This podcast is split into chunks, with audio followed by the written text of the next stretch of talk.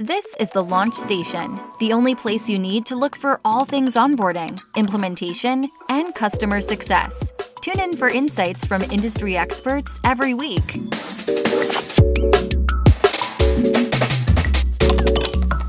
Hi, everyone. Welcome to a new episode of the Launch Station.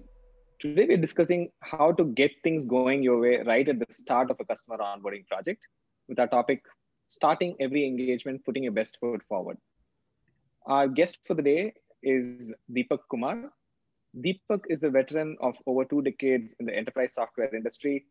He currently serves as Chief Customer Officer of Aryaka Networks, and his key focus areas are to enhance the quality and experience of their customers globally and identify new solutions that will elevate enterprises to the next level of digital transformation.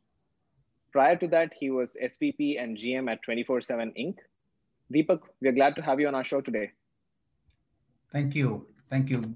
Glad to be here, uh, Shri. This is a very interesting topic and a topic that's close to my heart. So glad to be chatting with you about this. Uh, we'll start off with an icebreaker. What would be the three things that you would carry the first time you meet a customer and why? As I think about it, I don't know. Um, would I carry something to a customer? Perhaps no. Um, I'm I'm you know when I when I go to a customer uh, to meet them for the first time, the three things that I would carry is more a deeper understanding of their business in itself. I mean, I don't know if I carry that, but I certainly will uh, have it in my mind.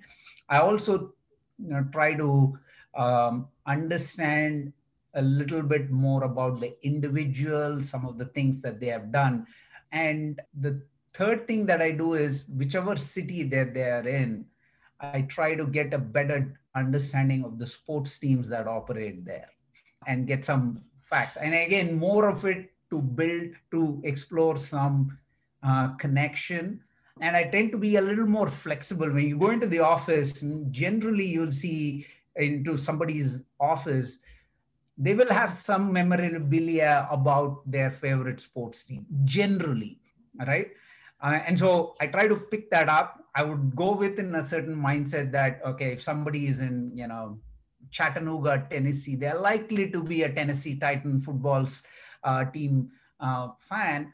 But then if I go and see a Denver Broncos, you know, memorabilia on their in their office, then I start to reorient myself to say, okay, this is person is going to be in this. And so and i'm a big fan of sports and i follow every sport. So it's i try to see make a connection on that because it is very helpful as an icebreaker when you engage with a customer. I don't usually carry something.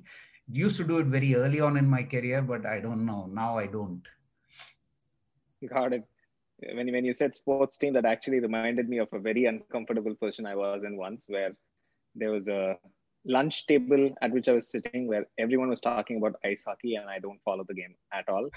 They, they, I was like just silent throughout, wondering what, how I can contribute to the, to the discussion in any meaningful way. yeah, you know, Shri, um, I, I can certainly relate to that, right? Um, you know, when I first came to the country, uh, what, 20 odd years, a little more than 20 odd years ago, 22 years ago, I had no idea about NBA no idea about NFL. And it's hard to build a, a connection with the customer just on this. I mean, you've got your product and your value and what you're bringing to the table. That's your basis, but you need to build a social connection, and that's very important. Deepak, what have you observed has changed in client servicing and customer success in the last decade or so? Look, that's a very, very interesting question, right? First of all, the advent of SaaS changes the definition of client servicing and customer success radically. And in many ways you know the the assumption set that existed in enterprise software specifically prior to SaaS as to the time to value component uh, they had a very very different you know it's almost like night and day right I mean, if you thought of your traditional enterprise software like a you know the old good old crm you would talk about it as 12 18 month 24 month deployment cycles that doesn't exist anymore. Even if you were implementing a large scale CRM migration today, and let's say you were ripping out your existing CRM and putting in a new CRM, the parameter on time to value has, I mean, the time duration that you think about it as, you don't think about it as, oh, I'm going to implement this for 36 months or 18, 24 months, and then I'm going to see the value at the end of that. That doesn't exist. You'll say, I will deploy a few modules and I want to see the value right away. And so, in many ways, the time to value domain as well as the engagement domain with the customer has come to a different point. Earlier, let's say if you were doing an 18 month, you could be messing up the project for six, nine months. The customer starts to even get a feel for what's gone wrong nine, 12 months out. Here, you don't have that luxury. I mean, in a way, it's great for customers because they get to see it right away. In you know, three weeks, two weeks, you'll start to see the the early trends, and that places a very very different emphasis from customer success, value definition, value delivery.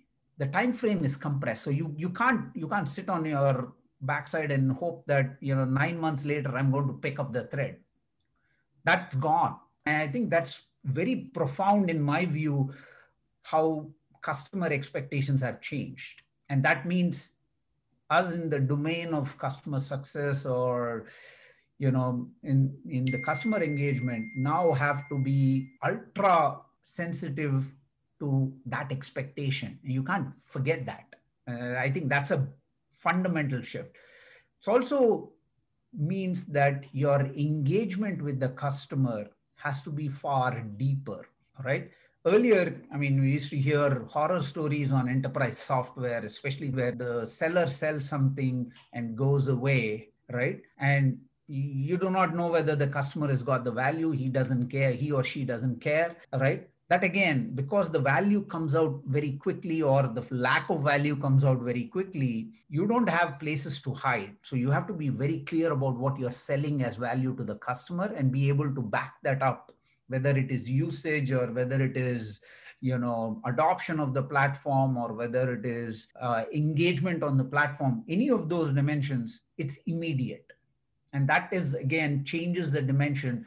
And so your conversation with the customer quickly has to come down to what value am I adding to you versus features, etc. First, you got to cross the value barrier, and that's a that I think is profound. This decade, we've seen that 2020. I mean, 2010 to 2020 was something that you will say that was one huge shift that you've seen. Right. I guess even those who were like selling perpetual licenses in the past are all moving to SaaS, which means they need to depend on that strong engagement for for their renewal to happen because yeah. it is as you said also easier to move out now because everyone else is also saying hey you know what three months you'll start seeing value with me yeah right? absolutely so, uh, in fact you know i i remember talking to somebody at splunk he was the cto at uh, uh, splunk and he was the cto of my previous organization a very interesting dimension that he said. Splunk in its first generation had the luxury to go and say, it'll take six months for you to see value, nine months to see value. When we started moving into the SaaS domain, we were getting hammered by more nimbler competitors who would come and say, I'll be able to show you value in two weeks. Right. And that that that just changed the dimension completely in terms of what you could tell the customer and this is you know one of the largest enterprise software companies who has made a successful transition to a, a saas model. And they were sort of put on notice. They made the transition great but you can still see that you could get hammered if you are not focused on creating that value soon enough. Deepak, i mean we talked about these two dimensions in in the last decade. Uh, what do you believe is next over here? What's the next big wave? the big wave is see uh, again um, you have a set of software saas companies that are selling to business users. Uh, and when the ex- uh, usage expands to a larger it goes into the cio domain right? That that used to be a fairly long cycle. You know all the the great software used to i mean if you see some of the bigger names used to start in one small business domain and then rapidly expand into being the platform for that company or that enterprise. That used to be a few years. Now you're starting to see enterprise software companies to that are able to get from initial usage to being the platform of choice much shorter right? And i do believe that again is a seems like a subtle change but it's a transformational change um, in in just in terms of if you are a SaaS vendor, your outlook on how you engage with the customer and what you want to drive as value and what you want to drive as revenue growth or uh, ARR growth, um, I think is very different. The, the lens with which you look at the problem earlier you used to say, yeah, okay, I'm going to play in this division for six months and then I'm going to do. The CIOs are getting more anal about getting control of these enterprise software in as much as they're allowing flexibility to the business owners they want to know whether this is the platform of choice for me or i don't want to be in it right so right. that window is narrower uh, for you to make it big or go home, go big or go home, which means you're going to see companies growing at a much faster rate because if they're able to crack that puzzle, whether it is the onboarding, value delivery, all of that, that dimension, if you're able to crack it, you'll grow at a rapid pace. And that's a phenomenal opportunity because yes, we're still very early in this in the enterprise software sort of cloudification cycle. So you could see a large section of companies becoming world beaters in much shorter span than say what a Salesforce took to become, or even a you know Workday or ServiceNow. Any of these guys, they took if they took ten years to get there, you can see a three-year window now, and that's phenomenal. I mean, if you are an enterprise software vendor now, your world is really your opportunity because you have now the ability to knock somebody off in much shorter time. I, I think that's that I look at it and say, wow, this again, you'll see a new class of companies that you didn't believe existed. And I think the other dimension is the whole API, you know, APIification of the the whole software space. I think that's again another sort of microservices or however you want to call it instead of monolithic software can i be more service or i mean api driven? I think that's another sort of fundamental trend which i think will be big in this decade. Cool. Uh, before we deep dive into uh, you know how to take off any onboarding project could you talk a little bit about why you believe implementation projects and deployments typically fail? Implementation projects and i'm going to talk in the context of sort of the saas or the subscription domain right um, they fail because primarily two reasons. One, you don't have a solid onboarding process, right? You might think, hey, look, it's SaaS software. I'm going to set up some users and boom, you go. Well, that is true, but you got to get the customer org to be ready to consume you. Even though you've created the software that is excellent and usable, the customer behavior has to be aligned or the customer has to be ready to consume it. And that's what i think is is important. And even if i look back at my experience where we've succeeded well is where we've created that alignment well. Um, the second thing i think is if it's a large enterprise that you're going after and it's a long sales cycle let's say it was a nine month sales cycle there's a bit of a hoorah moment that happens when the contract gets signed. And you sort of take off your eyes out of what needs to be done. I mean, all of them, all of them will say, oh, the real work starts now. but instead of mentally you lose that energy and intensity it sort of takes you take a back seat because that's also the time when there are individuals who are changing right? There are new set of individuals who are coming in during the implementation versus in the sales cycle. I mean there'll be some overlap and there'll be some continuity and or in some cases quite a bit of continuity. But the person who takes on the baton is changing. And also the the individual who's on the sales side or in the pursuit side sort of loses that ah i got the deal now right? And i think that's a that's a very very important transition to manage and onboarding is that management. Even on the client end you see that. They've gone through a massive rfp process or a massive you know poc all of that. And they're like okay now somebody else is going to come and run this. And then there is that little bit of okay we've got this. When it no it's actually you got to be almost like double in intensity to execute at that level and create that value in that short dimension. So how do you think teams can make great first impressions when they're starting a new engagement with the customer. You know first of all give those first engagements and or sort of the onboarding the importance that it deserves. You start with your intent. You, if you treat it as important you will do everything. Uh, it has to start with that. If you don't have the intent correctly that this is like by far the most important first impression or whatever you want to call it like they have to put the best foot forward uh, that part has to be there in intent from the top then it obviously boils down to whether you've got that process defined and structured for the type of customer that you are onboarding.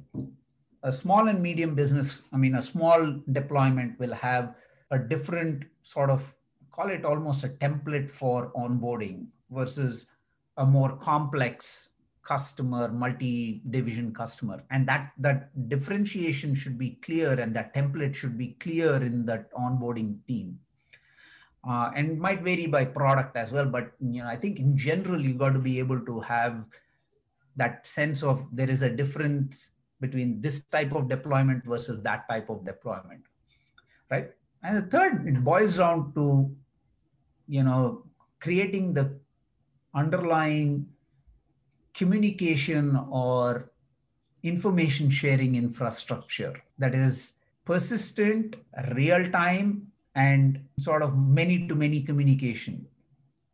I mean, uh, emails are hard to do that, right? And people do this in Excel, spreadsheets, whatever.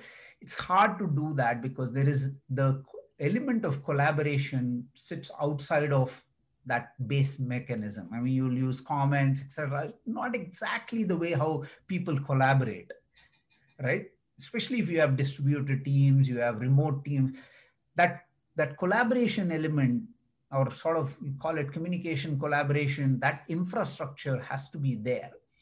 If you don't, then despite the good intent, despite the the the structured template, you will see lots of overhead in that, right?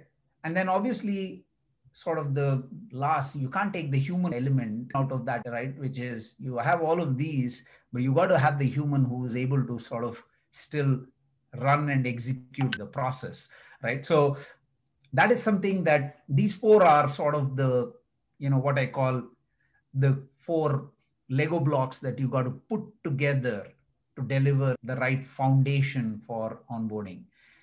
You get a few of these wrong. Maybe there's a superhuman who can get over some of these but you don't want to build for superheroes. You got to build for good individuals who should be able to do this without superhuman effort right? So how do you make it more repeatable? All of that boils down to making it structured enough that you can repeat it. Right right. So hero driven to system driven as they say makes sense yeah yeah cool I, I think you know latching on to one of the things you mentioned which was you know there are more of these multi-department sort of purchases that are happening. And one of the problems you mentioned in the past was, you know, the group that buys may end up being different from the group that needs to use a piece of software. So how do you as as a vendor, uh, how do you sort of ensure you're not getting falling into that trap? Yeah, I mean, so it's typically there is one group that is quote unquote making the buy decision because that sort of fits their requirements. And then there's another group who's been dragged on because whoever is either the business unit or somebody who's basically said, this is the platform of choice for us. And I'm like, hey, you haven't sold to me or you haven't included me you haven't taken my requirements into view right? And so it's important to be aware that there are these differences or there are different individuals or different groups who are in this. First if you understand that then you're going in with that awareness. You're not blind to that. Um, once you are aware of that the onus is on the SaaS vendor or the platform vendor, whatever you want to call yourself, to redeclare what has been bought.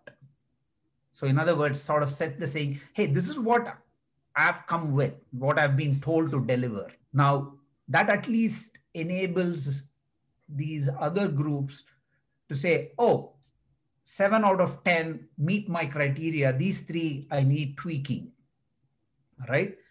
Because it's hard to go and start of not, I mean, it's going to be very hard from an execution standpoint to go and open the entire requirement list. It's, it's usually very dangerous to do that in that because they'll say, hey, if you go and ask them, they'll take six months to sort of come up with their requirements. Instead, you want to say, this is what I've been told.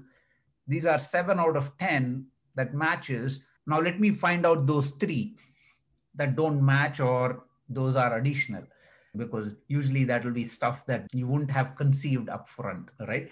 But if you got to almost declare this is what you're buying, Mr. Customer, and get that seven out of 10 match. And the onus, in my view, is on the vendor to engage with these buyer groups, know who those buyer groups are, recognize them very quickly, and then say, okay, let me get that match and then start the conversation. Otherwise, you're going to get complete resistance from them and it'll be passive aggressiveness or passive resistance. They're not going to sort of oppose, but they will not adopt, which kills your business. Got it. So one of the things you mentioned earlier, Deepak, was that the intent needs to be there to know that you know the, the start of the project is really important and you know you need to go in with that intensity So, what are some tips and tricks that you've employed over the years to ensure that your team carries that you know right intensity and uh, intent behind how they engage? I don't know if there's some sort of like bag of tricks or whatever but one thing that i have found very useful is to get them to focus on a set of metrics. And and i've used traditionally the the simplest of the metrics and I like to think the CFOs have done a very good job of sort of laying out, right? I mean, they are driven by revenue and and many ways it's a very hard, tangible, measurable number, right? So when onboarding fails or doesn't succeed, it shows up on revenue. Uh, it'll show up on churn subsequently, but upfront it'll show up on revenue. So if you got your head wrapped around or you got your team to focus on time to revenue, TTR, right? Then it instantly puts a lot of emphasis for the deployment teams that this is important because now there's an actual metric that has meaningful business impact that is put there. That is sort of what I call the, the dollar cents number and then the other side is the NPS. If you put sort of some metrics, then metrics in a way help you drive the appropriate intent and the intensity that comes along with that, right? Because now you're saying that's what I'm measuring you on. And so it puts, you know, you don't walk in and say, oh, I'll think about how I'm going to. If you don't measure it, you can't improve it. You can't you can't see how well you're doing or whatever you can so you put some metrics that will put some elements of specificity around how well you're doing that process and i that actually those two have helped me immensely right? Um, and then there's a softer, what I call non-metric driven, which is engagement with the customer, which is what your customer success folks should be doing, which is engaging with the customer and getting sort of the soft pulse. I mean, your NPS will give you your hard pulse, but you got to be able to sort of read behind the number and see what is causing that. And so that engagement is sort of a under the cover, and you got to have that sense of, hey, are we in the right track or are we not? And so those would be sort of the things that create the intensity of yeah I, I think those those have helped me in saying we're not going to miss some of these. And you measure those you track those on a regular basis. Results usually accompany that. So having worked a lot with large enterprises how do you sort of right size your landing in the land and expand to ensure that you know successful value delivery happens faster and it's also going to lead to expansion? Uh, any risks that you also see with like different kinds of you know sizing how you enter into a customer? Obviously you know uh, for your land and expand motion to come out and be running in good cadence you got to have a sense of what kind of customer that is. And so very early on in the cycle uh, at least when you know from a customer success standpoint we try to get the customer to be profiled upfront and get a sense of what the size of the prize is with that customer right uh, land of expand is simply taking more wallet share right what is so you have to know what the size of the wallet is before you can define what the wallet share is right and so you have to take an attempt at defining the size of the price. And I can tell you right up front, you will get that wrong or you'll be off that mark. But it is at least a stake in the ground that you're putting, which which sort of again gives you a sense of is this a quick deployment SMB customer where I'm going to deploy and and there's not much more that I can do, or am I going to put some create uh, i'm going to enable myself to grow within that customer because it is a large potential customer. So your engagement dimensions also change when you have a view of that. And so i usually ask my csms if you're doing account reviews or etc is to say tell me what the size of the prize is for this customer. Let's say in a hypothetical world the customer was super happy with our deployment loved our product is this a customer going to be able to spend 100,000 with us with the products that we have today or with you know our product set? Are they going to spend 100,000 with us or they are could they spend a million dollars with us? Now it's usually you know you don't get a good answer up initially in the first set of reviews because you haven't asked that question and they haven't thought through that as as a, because they're probably you know saying okay let me get this deployed whatever right but i think that is an important question to ask uh, so that you can orient yourself around how do I land and expand. I mean, the expand motion has to come in. But keep in mind, you can't be all focused on expansion without actually delivering the value and getting your adoption and usage on the base. And so, you know, customer i mean uh, customer success folks would say oh should i focus on it no no no no. It's almost like you got to get your base correct. Get the experience right first before you start to think.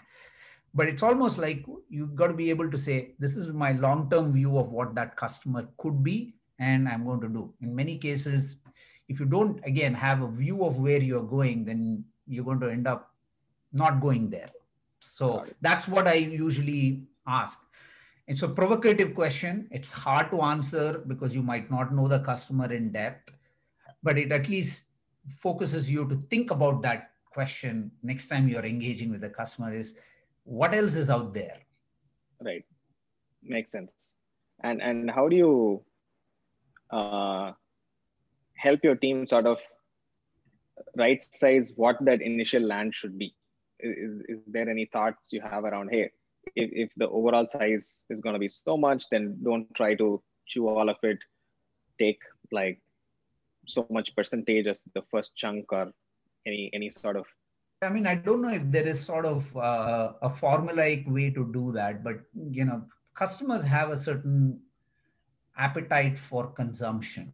I mean, there's certainly the sort of the high level budget view, but also in terms of how fast they can consume, right? Um, uh, you know, we talked about is the org ready for that consumption, and that gives you a good view of if they are going to be, uh, they're going to be paying dollar. The assumption is that they're going to be able to consume that. Otherwise, you they wouldn't sign that up, right? But so there's no formulaic way to say you got to start with 10% and get to 100%. I don't think that there is a sort of a, a way to do that. Uh, but you always have to have a sense of, okay, this is what the customer is able to consume today. And, and, and that's a good place. And you'll get that sense from, from each type of customer. So I haven't gone in with the mindset that I want to get 30% of the business up front and then 70% up you know subsequently and then once you have the sort of the size of the price view then you can figure out how much you can expand the consumption um, and what else are the barriers for that consumption i mean if they're in another contract that runs for another two years then even though the size of the price is high and the customer loves your product they're not going to be able to consume because presumably they'll not be able to break that contract but it's an interesting question. I haven't thought about it in that dimension, though. Maybe there is. I mean, from your answer, it feels like uh, maybe there is a questionnaire or a checklist or something that helps CSMs arrive at a view of like what is the readiness of this customer. Correct. I, I do think there is a huge value in, you know, creating that view of the customer readiness to adopt your product or your platform there is that's a very very programmatic way to do it like you know we do what's called as a customer 360 i've done this you know across multiple of my roles. Uh, we used to do what's called as a customer 360 which is some definition of taking the 360 degree view of that relationship that you are going to have with a customer or you already have with the customer. And some of the questions that we used to ask in that, I mean, it's just a, we used to have it as a spreadsheet, but you can think of it like a checklist is, are they making you the platform of choice? Or are you the platform of choice for everything that they do in your domain? Um, is there executive connect? Because as you start to sell bigger, you know, dollar value, then you need to have some of those. Um, are we the the target architecture do we fit in their target architecture that they have because many of the businesses whether they are cios or you know business unit heads they have a view of what their end state architecture looks like from what type of applications they're consuming what kind of you know infrastructure they have. They have a view whether that I mean, and you have to see whether you fit in that view or not. And so we have that and we try to get to a score. Now, we've used that traditionally to scope out growth to existing potential um, as well as churn risk. But it's actually a very good way to also explore are they going to be even ready for consuming your product? And maybe it is worthwhile to do that very early in the onboarding cycle. We typically do it like after the onboarding is complete and we have a few months of uh, sort of you know usage in there probably worthwhile to do sort of these checks. Actually, it's a very, very interesting point, Sri. I hadn't th- thought about it at all. If you had to share some advice with a new CS leader who's picking up a business which is staring at a little bit of low adoption and potential churn, uh, where do you think they should start? Low adoption, in my view, is a emblematic of engagement um, right? You know, call me a traditionalist or an old school. Uh, I believe customer engagement in itself is sort of the the bedrock on which you build everything else. Um, so I look at it and say, when do I not adopt a platform? Yes, the feature, functionality, usage usually is is a is a big driver of that but I don't adopt the platform if I'm not engaged with that platform or the individuals of that platform. Usually, how do I think about it? When do I stop engaging with using a particular uh, SaaS product? Is I will I, I would have bought that or somebody would have bought that with a view of what that will deliver to me as value. I have been using the product and I'm not getting that value. Usually, you will have a good one, two, three shots at fixing that. In some cases you'll find that your use case that the customer is trying to solve for and the product use case don't match. And then there's really nothing you can do and it's going to churn right? But if assuming that that is there and that's where you started with then it's usually a few elements that are off. And if you want to go fix those elements you have to first engage with the customer and figure out why they are not able to get that usage. Uh, right? And the engagement doesn't have to be face to face or person to person, but you'll actually get a view of that engagement with the product very easily. I mean, your logins is a good way to sort of a early proxy for your engagement, right? So focus on what your engagement is first. And then if your engagement parameters are off, uh, then you got to be all in in creating a human connection because you got to get to what is actually breaking in that engage why is the customer not engaging? And that's where the customer success person is invaluable in trying to get to that and understand why. If you've got those two correctly i believe most of your what are called avoidable churn will be in control and I say most because there will be some churn. I mean, that churn is a fact of life, right? But avoidable or controllable churn. In other words, if you did something, you could have controlled it or mitigated it mightily. You'll be able to do that. So generally, we break our churn down into what is controllable churn, uncontrollable churn, and we also measure: do we have engagement with that customer? Right? And because that tells you whether you can actually recover the situation. There'll be customers who will just not engage with you and they're gone. And so even though the churn might happen four quarters from now because they are in contract, really nothing else. I mean, they've just stopped engaging with you. So I always start with the bedrock, which is are you able to engage with the customer because you'll get everything that you want to know about what your product is not solving for or why the use case in engaging with the customer. So that's what I would say. Any CS individual has to start not with a renewal in focus in mind, but or anything, any other metric in mind, but to say, am I engaging with my customer base, with the portfolio of accounts that I've been asked to manage? Am I engaging with them or not? That's a very useful way to think about it, Deepak. Uh, we now move to the next section of our show, which is a rapid fire section.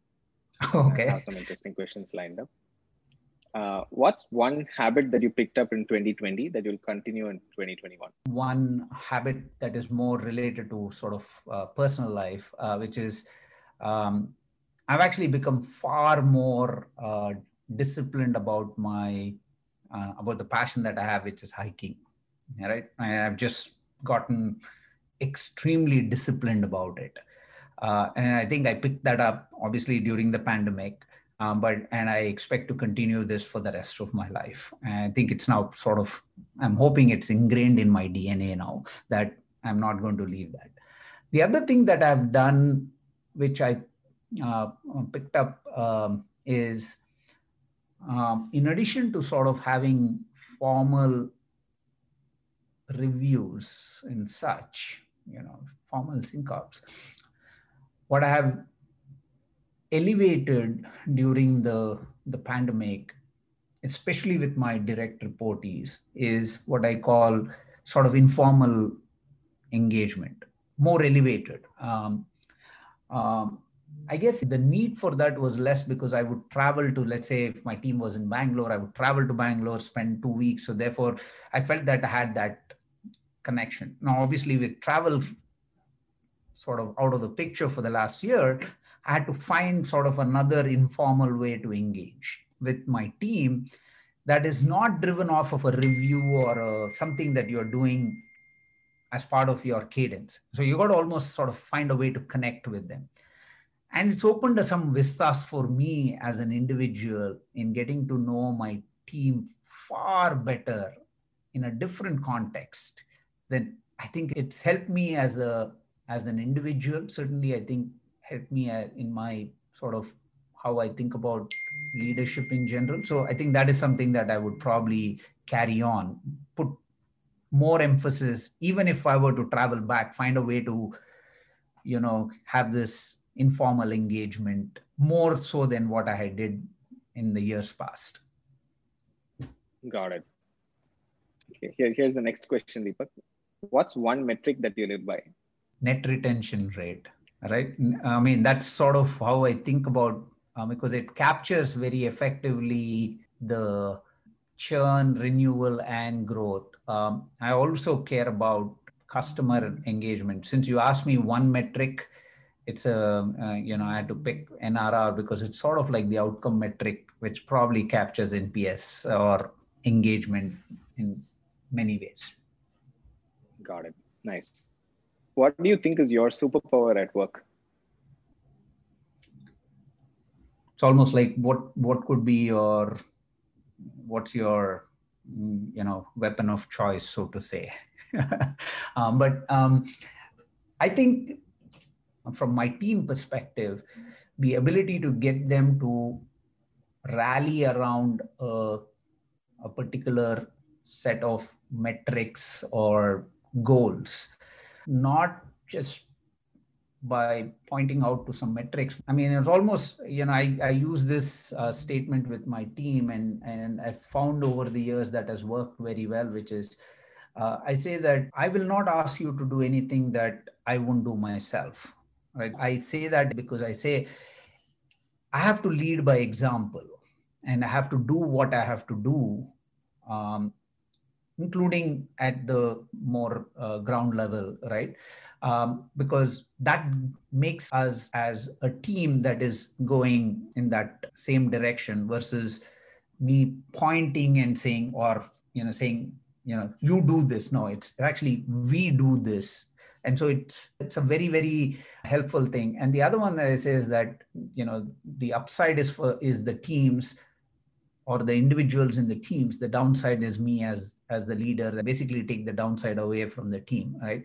And those two things have helped me create enormous bonds with my teams that we've gone after some hairy goals and we've executed. So i would say ability to build a team that is focused sort of like a we mentality and then also that plays with a little bit of you know no fear attitude. I don't know if i answered that because i have not thought about it as like what's my superpower at work but yeah.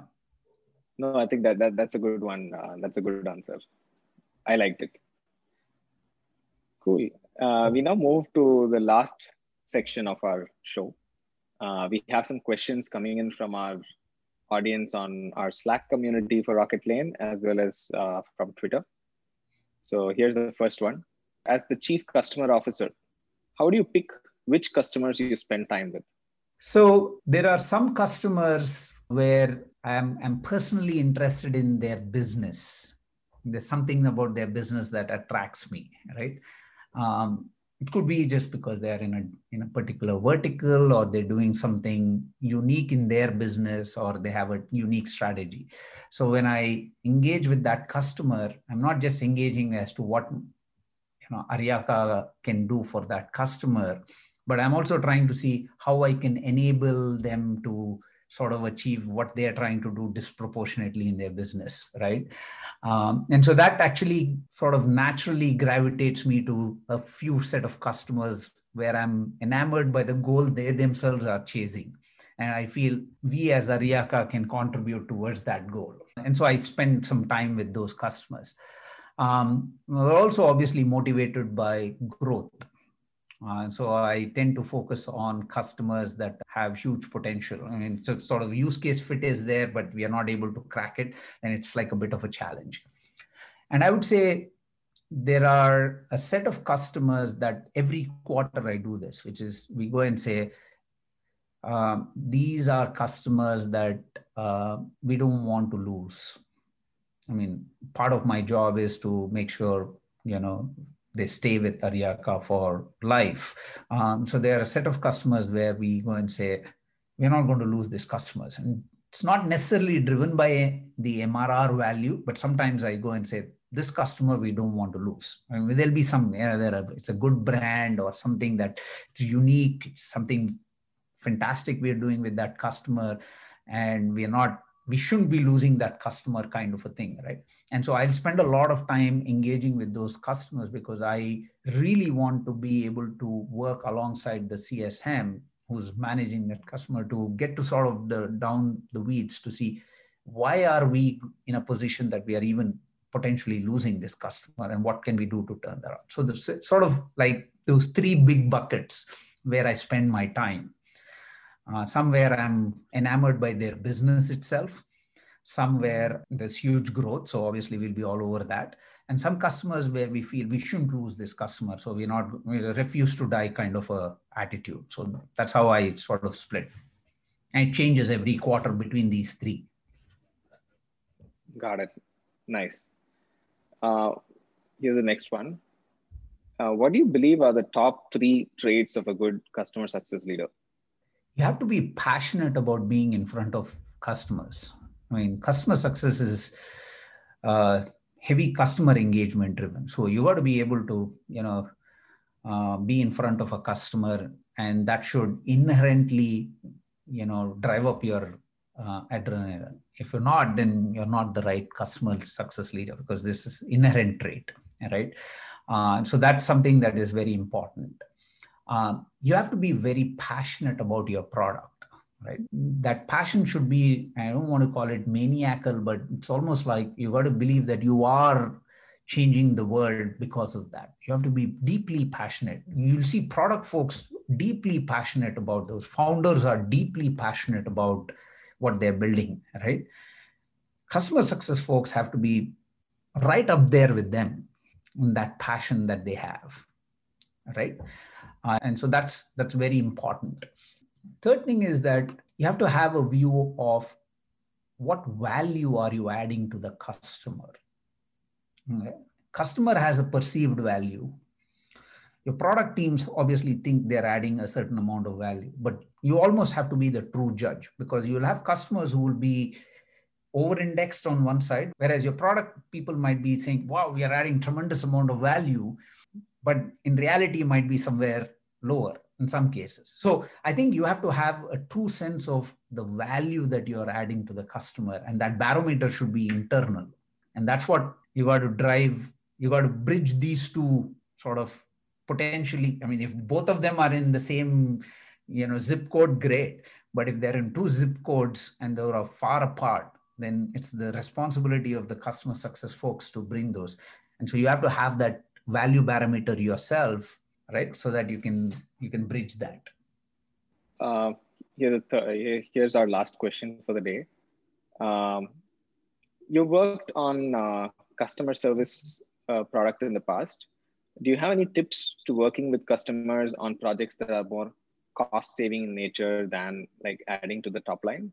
Usually, top line driven projects tend to have a little bit more self momentum, if you want to say, right? Because top line generally trumps cost savings not that cost savings are bad or you know not, uh, they are very very important but generally enabling top line growth automatically has a different sort of intensity bucket right whereas cost savings will be for one group the other group might not be as motivated by that same cost savings because they tend to be a little more diffuse so that's the only difference that I can, if you were push me hard and say, what's the difference? Those would be sort of the only way I think about them because they generally have a little bit more momentum on their own side by their own self.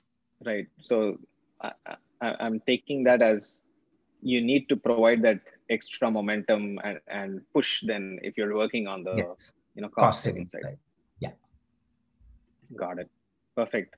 thank you so much, Deepak. This was really fun having you talk to us on, on all of these uh, topics. We, we really enjoyed it. Awesome.